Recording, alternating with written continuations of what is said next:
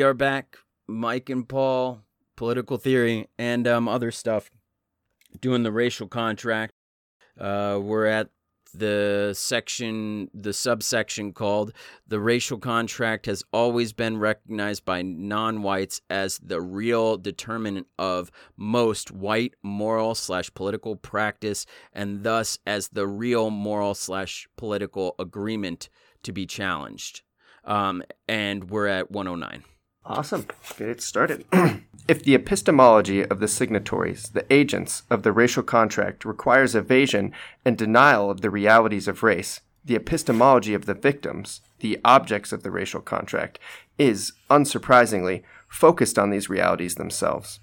So there is a reciprocal relationship, the racial, racial contract tracking white moral political consciousness, the reaction to the racial contract tracking non-white moral slash political consciousness and stimulating a puzzled investigation of that white moral slash political consciousness. The term standpoint theory is now routinely used to signify the notion that in understanding the workings of a system of oppression, a perspective from the bottom up is more likely to be accurate than one from the top down. It's, uh, I think, always something that should be kept in mind when studying history. Uh, what is involved here, then, is a racial version of standpoint theory, a perspectival. I've never. Have you ever seen that word? Perspectival. No. I mean, I, am pretty sure I can guess what it means, but uh, a perspectival cognitive advantage that is grounded in the um, phenomenological experience of the disjuncture between official, uh, in parentheses, white reality, and actual, parentheses, non white experience.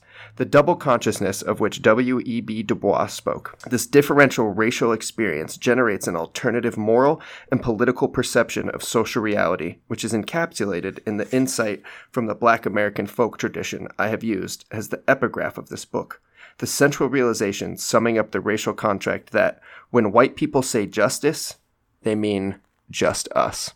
Uh, obviously, still very applicable to society. We don't ever run out of uh, modern examples of this. Uh, you know, obviously, it's early 2021, so the Capitol riots are, are a very good example. But um, watching people who literally uh, stormed our Capitol to stop uh, legislation from happening or the transition of power from happening uh, were walked down the steps by the police, not not beaten um, not tear gas, not tased, uh, but politely escorted out of uh, literally bringing our government to a halt. And those that were like uh, maced or tased were just like shocked. You know, there are multiple recordings yeah. of people being like, "Yeah, I I was maced," and they're like, "Well, what are you doing? What happened?" Like, we were storming the Capitol. It's like, well, why were you doing that? It's like, Oh, just to, you know, take back our country. It's like, oh, so you were engaged in an attempted insurrection and you were maced and you're upset by that? Like what the what's the problem here? And it wasn't even just like the vicinity, which is what happens to most protests that aren't related to that. It was exactly the people who were literally like punching cops and breaking windows. And uh, there, I, I believe there was probably very little just people standing around that encountered any of that either, which yep. is yep. fucked up too. I could be wrong on that, obviously. Uh, so non whites have always, at least in the first encounters, been bemused or astonished by the invisibility of the racial contract to whites. The fact that whites have routinely talked in universalist terms, even when it has been quite clear that the scope has really been limited to themselves. Correspondingly, non whites, with no vested material or psychic interest in the racial contract, objects rather than subjects of it, viewing it from outside rather than inside, subpersons rather than persons, are, at least before ideological conditioning, able to see its terms quite clearly. Thus, the hypocrisy of the racial polity is most transparent to its victims.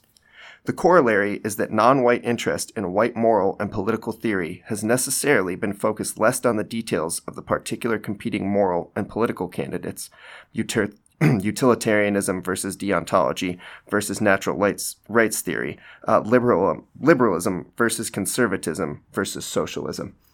Uh, just a, a, interesting tidbit I learned from Tim Pool. Uh, did you know that Unitarianism uh, or utilitarianism is actually the villain in Marvel movies, Mike? Yes, yeah, yeah, yeah, yeah. Just wild when you really think about it. Yeah, yeah. Uh, I really need to change my approach because of those Marvel yeah, movies. Yeah, I, I, like I thought I had it all figured out, and then I was like, wait, Is Thanos talking about utilitarianism? Fuck. Uh, fuck. Fuck. Gotta go back to the drawing board. yeah, exactly. Uh, then, in the unacknowledged racial contract, has usually framed their functioning. The variable that makes the most difference to the fate of non whites is not the fine or even coarse grained conceptual divergences of the different theories themselves. All have their Herrenvolk variants. But whether or not the subclause invoking the racial contract, thus putting the theory into Herrenvolk mode, has been activated. The details of the moral theories thus become less important than the meta theory, the racial contract in which they are embedded. The crucial question is whether non whites are counted as full persons, part of the population covered by the moral operator, or not. And once again, I think it's all kinds of modern things you can point to. Um, that uh, while Ben Shapiro is, is dead certain that everything in our society is equal, um, I think through that lens, it's pretty clear that no, no, it's not. The preoccupation of non white moral and political thought with issues of race, puzzling alike to a white liberalism uh, predicated on colorless atomic individuals and a white Marxism predicated on colorless classes in struggle, thus becomes readily uh, explicable once the reality of the racial contract has been conceded. What is involved is neither a simple variant of traditional European nationalism, to which it is sometimes assimilated, nor a mysterious political project unfolding in some alien theoretical space as in the mutually opaque language games postulated by postmodernism. The unifying conceptual space within, it, within which both orthodox white moral slash political philosophy and unorthodox non white moral slash political philosophy are developing is the space that locates the mythical social contract on the same plane as the real racial contract, being predicated on the translation of race into the mutually commensurable and mutually intelligible language of personhood, and thereby demonstrating that these are contiguous, indeed identical spaces, not so much a different conceptual universe as a recognition of the dark matter of the existing one. Uh, personhood can be taken for granted by some, while it and all and all that accompanies it has to be fought for by others, so that the general human political project of struggling for a better society involves a different trajectory for non-whites. And I know we've talked about this a million times, but that is the predication for uh, things like oh my god, please help me with the word, like schools. White people get super pissed about it and call it racist. Affirmative action. Affirmative action. Um, you know that is what the point is, and uh, people are constantly saying it's like, dude, it's not, it's not that you're born white and people shower you with money uh, and jobs are just given to you and things of that nature. It's like, no, you're born white, and a lot of the struggles that people who aren't born white with, you don't have to face. You don't have to face teachers assuming you're a lost cause. You don't have to face the fact that if you spend two extra minutes in a convenience store, you're going to spend 30 minutes dealing with cops. Like, it's just, there are, and those are just such mild uh, examples um, of what faces people who aren't white living in a white hegemony uh, what they have to deal with every day just to fucking survive, let alone get ahead. And it's the acknowledgement of that difference that allows, you know, that, uh, you know, pushed people to create affirmative action and things of that nature is we're not anywhere on an actual societal equal playing field.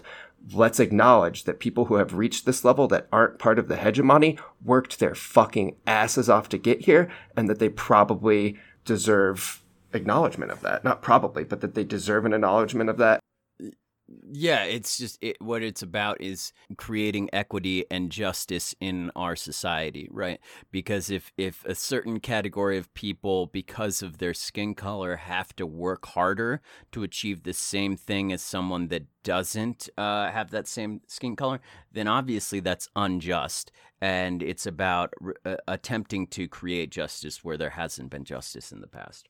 Exactly, and just like a uh, a small example I've been thinking of is like uh, the architect that was discussed earlier, and how not only did he have to learn how to be an architect, he had to learn how to read everything upside down because white people wouldn't sit on the same table as him.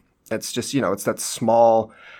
They they wouldn't stand on the same side of the side table of the table, right? Yeah, right. Yeah. So it's like you know I I could picture an asshole being like, well, that's not a big deal, but that's just one of the myriad of aspects that you know somebody in that position has had to deal with their entire well, fucking life just to get And, and and and we have to understand that it's not like a white person pulled him aside and said, "Hey, right. dude, just so you know, people probably feel uncomfortable." And He's like, "Oh, I've never noticed that. Okay, I'll learn how to read maps upside down." He had to spend or or blueprints upside down. He had to spend probably, mm, uh, I assume, a couple months, maybe a couple years, like noticing weird little things, and over time, slowly putting it together and being like, "Oh." All that shit happened because they just don't feel comfortable close to me.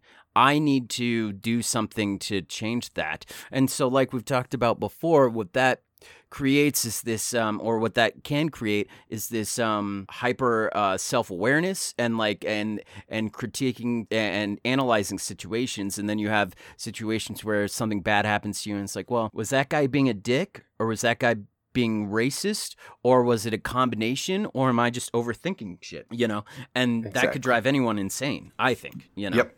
Yep. Oh god. It is no accident then that the moral and political theory and practical struggle, struggles of non-whites have so often centered on race, the marker of personhood and subpersonhood, inclusion within or exclusion from the racial polity.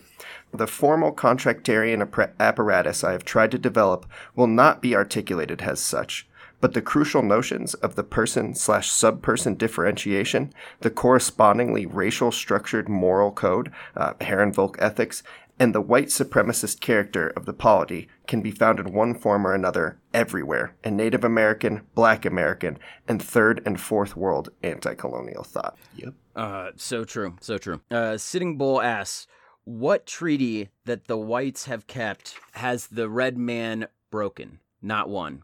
What treaty that the white man ever made with us have they kept?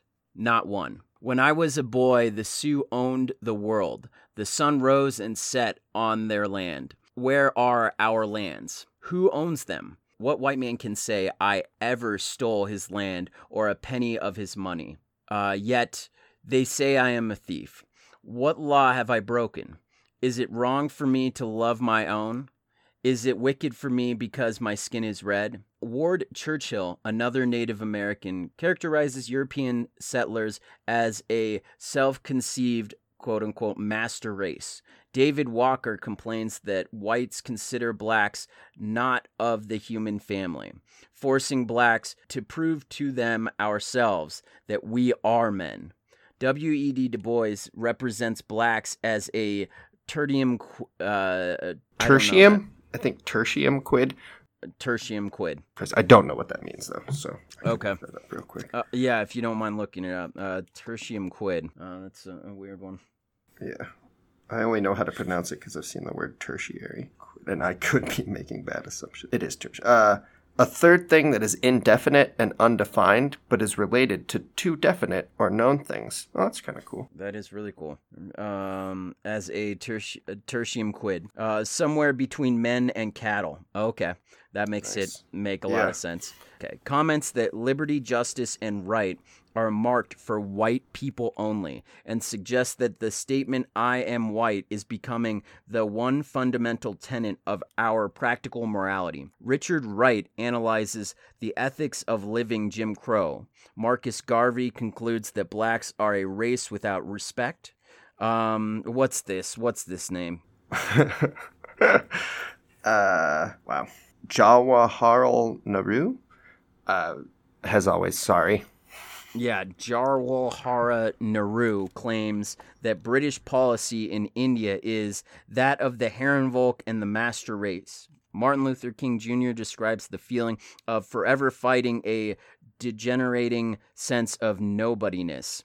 Malcolm X asserts that America has not only deprived us of our right to be a citizen, she has deprived us of our right to be human beings, the right the right to be recognized and respected as men and women. We are fighting for recognition as human beings. Frantz Fanon maps a colonial world divided between two different species, a governing race and a zoological and zoological natives. Armand Césaire uh, argues that the colonizer, in order to ease His conscience gets into the habit of seeing the other man as an animal. Colonization equals thingification. Australian Aborigines, in a 1982 protest statement at the Commonwealth Games in Brisbane, point out that since the white invasion, our humanity is being degraded and our history distorted by strangers.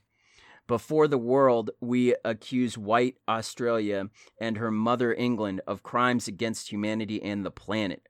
The past two centuries of colonization is proof of our accusation. We hereby demand yet again recognition of our humanity and our land rights. The central moral commonality uniting all these experiences is the reality of racial subordination, necessarily generating a different moral topography from the one standard standardly examined in white ethical discourse. Sorry, what I'd be really curious about is like you know, it mentioned Martin Luther King Jr. earlier, and we have clearly reached a stage where uh, in our real timeline, not the show being aired timeline, it's pretty close to Martin Luther King Jr. Day. And the amount of conservative assholes who were posting Martin Luther King Jr. quotes in an attempt to say that Democrats need to unify and forgive Republicans just fucking maddening. Um, especially because A, they literally killed the man, and B, uh, while um, his racial message uh, has reached a place where even people who aren't even subtly racist can like embrace it and be like, "See, I like Martin Luther King. I'm not all bad." His political and uh, class message is something that they just fucking detest, and I bring or they that don't up. know about. Good call. Um, and I bring that up because I wonder if the same thing has happened in uh, Australia with these Aborigines. Like, I could picture conservative Australians being like, see, they took their rights away. Now they're trying to take our rights away. We've got to, like, it's just, it's just sad to see that, that concept we re- talked so much about in capitalist realism just pop up everywhere where it's like, fuck, dude, this system just, uh, given it enough time, can incorporate and, for lack of a better word, somewhat neuter every Yep. every figure, and it's just Yep. fucking god damn it. Yeah, and also com- uh, commodify uh, movements. Yeah. Um, yep. So, uh, uh, and obviously stuff like uh, Black Lives Matter or even like uh, gay pride are perfect examples of the commodification of agitation and and uh, rejection of the hegemony. Yeah. Yeah. Good call. Anyhow, um, we're okay. Yeah, correspondingly, the polity was usually thought of in racial terms as white ruled, and this perspective would become global in the period of formal colonial administration. Political theory is in part about who the main actors are, and for this unacknowledged polity, they are neither the atomic individuals of classic liberal thought nor the classes of Marxist theory, but races. The various native and colonial peoples' attempts, usually unsuccessful, to too little and too late, to forge a racial unity Pan Indianism, Pan Africanism, Pan Arabism, Pan Asianism, Pan Islamism arose in response to an already achieved white unity, a Pan Europeanism, formalized and incorporated by the terms of the racial contract. In the period of de jure global white supremacy, of colonialism and slavery, this solidarity was clearly perceived by whites also. That race is everything is simply a fact writes Scotsman Robert Knox in The Races of Men, 1850, and theories of the necessity of racial struggle, race war, against the subordinate races are put forward as obvious. Darwin's work raised hopes in some quarters that natural selection, perhaps with a little help from its friends, would sweep away the remaining inferior, inferior races, as it had already done so providentially in the Americas and Tasmania, so that the planet as a whole could be cleared for white settlement. And after that, only the sky would be the limit. In fact, even the sky would not be the limit, for there was always the solar system. Cecil Rhodes dreamed that perhaps he could annex the planets, planets for Britain. Where there is space, there is hope. Yeah, that's just really depressing. I don't know why, but just thinking of like English colonialists being like, this isn't enough. This isn't even close to enough. We're gonna have to get to the planets too. Uh, it's Yep. just I know. it's I know. just it, i guess it bums me out because it's like man how do you combat that thought process that like no matter how much you have it's just never enough that your only goal in life is just to accumulate and dominate and like i just it's so far out, yeah it's so far out of anything in my scope of thought that i don't even understand how to like talk somebody out of it if that makes sense or whatever Yeah. Yep, totally, totally. Okay, uh, but alas, this noble dream was not to be realized. Even with encouragement, non whites did not die fast enough. So whites had to settle for colonial rule over stubbornly growing native populations, while, of course, keeping a watchful eye out for both rebellion and sub- subversive notions of self government. Witness uh, the various colored perils red, Native American, that is, black, and yellow that have haunted the, the European and Euro planted immigration. Europe, Kiernan comments, thought of its identity in terms of race or color and plagued itself with the fears of the yellow peril or the or a black peril, boomerang effects, as they might be called, of the white peril from which the other continents were more tangibly suffering. The political framework is quite explicitly predicated on the notion that whites everywhere have a common interest in maintaining global white supremacy against ins- insurrections conceived of in racial terms. At the turn of the century, Europeans were worried about the vast ant heap uh, filled with soldier ants of China, while similar fears were in the air about a huge black army threatening a race war of revenge led by dusky Napoleons. Well, it's um I guess I don't know if it's comforting or more depressing that people like this to use some modern terminology have been snowflakes since the get-go. Like being in the hegemony, doing all of the terrible things and then pretending to be afraid that that's going to happen to you. Or, or no, just honestly being afraid. Yeah, know? just being afraid while you're in the dominant position constantly, uh, which is a uh, I think a pretty common theme for modern day uh, American evangel- uh, evangelicals. Um, for modern day, at this point, I'm not like trying to be uh, let's say Trump supporters. You know, constantly feeling that like. Oh, you were able to do all of these things without consequence with your political party, but you're afraid that you're going to get fucked? It's like, okay, okay. You can't provide one thing, one thing about what you're actually afraid of. You can just constantly talk about how your ideals or whatever are in attack. And it's like, okay, legislatively, can you point to that? Can you point to anything that has ever implied that?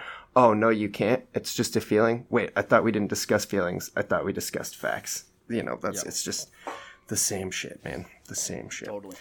Um, all right, let's let's wrap her home for today. That's not a sentence that exists, but I'm just gonna keep going anyway. Though there were occasional breaches for strategic national advantage, international white racial solidarity was generally demonstrated in the joint actions to suppress and isolate slave rebellions and colonial uprisings, the boycott of Haiti, the only successful slave revolution in history, and, non coincidentally, today, the poorest country in the Western Hemisphere. Keep in mind, a country that is literally attached uh, to, uh, is it the DR? Yep. Yep. Yeah. And so you can clearly see that it's not really a geographical thing that fucked those people. It was that the entire world said, "Oh, fuck you, we're not dealing with you," uh, and then just traded with their their partners. You know what I'm saying? Yeah. Like, I would love I would love to hear Destiny talk about that because he's so um ag- you know anything that that's that that seems slightly conspiratorial he rejects you know like the whole like manufacturing consent. And there are a few other examples that I can't think of right now. And so I'd just love to hear him explain away um Haiti's poverty you know well, they just didn't have the infrastructure in place to be uh, setting up a port, uh, you know, that sort of stuff. It wasn't. It's not that the colonials didn't want to trade with them. It's just they didn't have the ability to do it. Okay, right yeah exactly yeah Maybe I'm wrong. Maybe he'd be like, "That's fucked," but I, I doubt Yep. it. Um, uh, Uh, the common intervention against the 1899 through 1900 Boxer Rebellion in China, the concern raised by the 1905 Japanese victory over Russia, uh, as late as the early t- early 20th century, books were still being published with such warning titles as The Passing of the Great Race and The Rising Tide of Color Against White, Supre- white World Supremacy. Intra European differences and conflicts were real enough, but would be quickly put aside in the face of the non white threat. In the course of their rivalries, Europeans exchanged many hard words and sometimes abused each other in order to please a non European people. But when it came to any serious colonial upheaval, white men felt their kinship and Europe drew together. Above all, and very remarkably, despite innumerable crises over the rival claims, the European countries managed from the War of American Independence onward to avoid a single colonial war among themselves. Man, I've never really thought about it like that. And that's, yeah, fuck. What about Napoleon? What was going on with that? Uh, it wasn't uh, a colonial war. Okay. I think it was like in there. Um, Oh yeah, his whole thing was like he was he was freeing Europe from the reign of kings of monarchs. Yeah, yeah, Is- yeah. So even though that's not really how it worked out, that's Right, like, what he was right. saying he was Sick. doing. Yeah, yeah. So, and that, yeah, that's actually, uh, I don't have enough knowledge to fully understand because it seems like that would have some colonial implications, but um, obviously not. And I'm very much willing to bet Charles Mills knows way more about this than I do. So, I'll, I'll just, Yep. Well, although and- that's and not what he wrote, he, but I don't Right, think he'd but- include it in his book. if he didn't agree with it, and that Yeah. uh, um, ties back in. We're talking about conservatives on the internet. There, I feel like um, so many of them right here would just be like, "Oh, okay, well, this dude's obviously wrong," because I found the one flaw in his book, rather than. I guess you could call it taking um, a leap of faith and saying, "Well, he has the credentials as a philosopher, and and has um, enough past uh, citations that I trust that he would have looked that he looked into that uh, and didn't overlook it, and that the fucking editor and the publisher did the same thing. You get what I'm saying? Yep, exactly. And the acknowledgement that we might not exactly know what's implied by the world Right. words colonial war. Like, Yes. Yep. yeah. Yep. and totally. fuck. And if he is, if this part of the book is completely wrong, that's not his area of expertise, and I'm not going to shit over everything else because of it. Although, back to it, Mills, I don't think you're wrong. Um, Right. Yeah. but totally. uh, uh, the this unity ended in the 20th century with the outbreak of World War One, which was in part an inter-imperialist war over competing colonial claims. But despite non-white agitation and military participation, largely as cannon fodder, in the armies of their respective mother countries, the post-war settlement led not to decolonization, but to a territorial redistribution among the colonial powers themselves. Okay, I'll take this one, and you can take that one. In the interwar years, Japan's Pan Asiatic Greater East Asia co prosperity sphere was seen by wo- most white Western leaders as a threat to global white supremacy. Indeed, as late as World War II, the popular American writer Pearl Buck had to warn her readers that colonized peoples would not continue to put up with global white domination, and that unless there was change, their discontent would lead to the longest of human wars the war between the white man and his world, and the colored man and his world. Um, corresponding to this global white solidarity, transcending national boundaries, the virtual white polity, non whites' common interest in abolishing the racial contract manifested itself in patterns of partisan emotional identification, which, from a modern, more nationalistic perspective, now seem quite bizarre. In 1879, for example, when the King of Burma learned of the Zulu defeat of a British army at uh, uh, he immediately announced his intention of marching on Rangoon. In 1905, Indians cheered the Japanese victory over the Tsar's white armies in the Russo Japanese War. In the Spanish American War, black Americans raised doubts about the point of being a black man in the army of white men sent to kill the brown man and a few blacks actually went over to the side of Emilio uh, Aguinaldo's Filipino forces. After Pearl Harbor, the ominous joke circulated in the American press of a black sharecropper who comments to his white boss, By the way, Captain, I hear the Japs done declared war on you white folks. Black civil, um, black civil rights militants demanded the double victory, victory at home as well as abroad. Japanese intelligence considered the possibility of an alliance with black Americans in a domestic colored front against white supremacy, and white Americans worried about black loyalty. The 1954 uh, Vietnamese victory over the French at Dien Bien Phu, like the Japanese capture of Singapore in World War II, was in part seen as a racial triumph, the defeat of a white by a brown people, a blow against the arrogance of global white supremacy. And man, Oh. uh, uh, yeah, and it really just makes me think about how unbelievably fucked it was for black soldiers to return to America after both world wars. Like to not only fight for your country, but then to go and interact with countries where you see that you don't have to be treated like that. I'm not saying that European countries were, you know, racially forward thinking, but America was that much further back um, in it. Uh, and then to come back and not ever be treated like heroes, but to have your businesses burned and your fucking children lynched. I, I just fucking, I can't even imagine. And just even pretending to imagine fills me with rage. And I'm part of the hegemony, you know, like it's just the fucking travesty, the tragedies of all of this are so fucking overwhelming. So fucking overwhelming, and and continuing to this day, unfortunately. Totally. Uh, but we're making this podcast, so not for much longer. Yeah. Uh, so, um, so next time we're going to be finishing uh, the rest of that section. yes. Yep. Okay. Yep. Cool. Cool. And cool. maybe uh, dipping a little further. We'll see. Oh, We'll see. excellent. Excellent. Well, um, yeah, I look forward to it. Thanks for joining us, and have a great day. the Donner Party, the Donner family, and a bunch of travelers trying to get to California over the Sierra Nevada mountain range. They made the mistake of trying to make the trip in the middle of winter. We're talking the Lake Tahoe region. They get to the peak, it was so bad that they had to turn to cannibalism to survive. That's what's noteworthy about the Donner Party. If you read the diaries, written by the leaders of the Donner Party. The only reference to how cold it was was one sentence. It was a particularly tough winter. It's just what was. They didn't complain about it because there was nothing they could do. They had to adapt. This is what's missing. There seems to be no concept of adaptation. There seems to be no understanding in the millennial generation that we can adapt to this and that we're going to have to. Finally, the Republicans have found a message to run on. Trump 2020, your neighbors are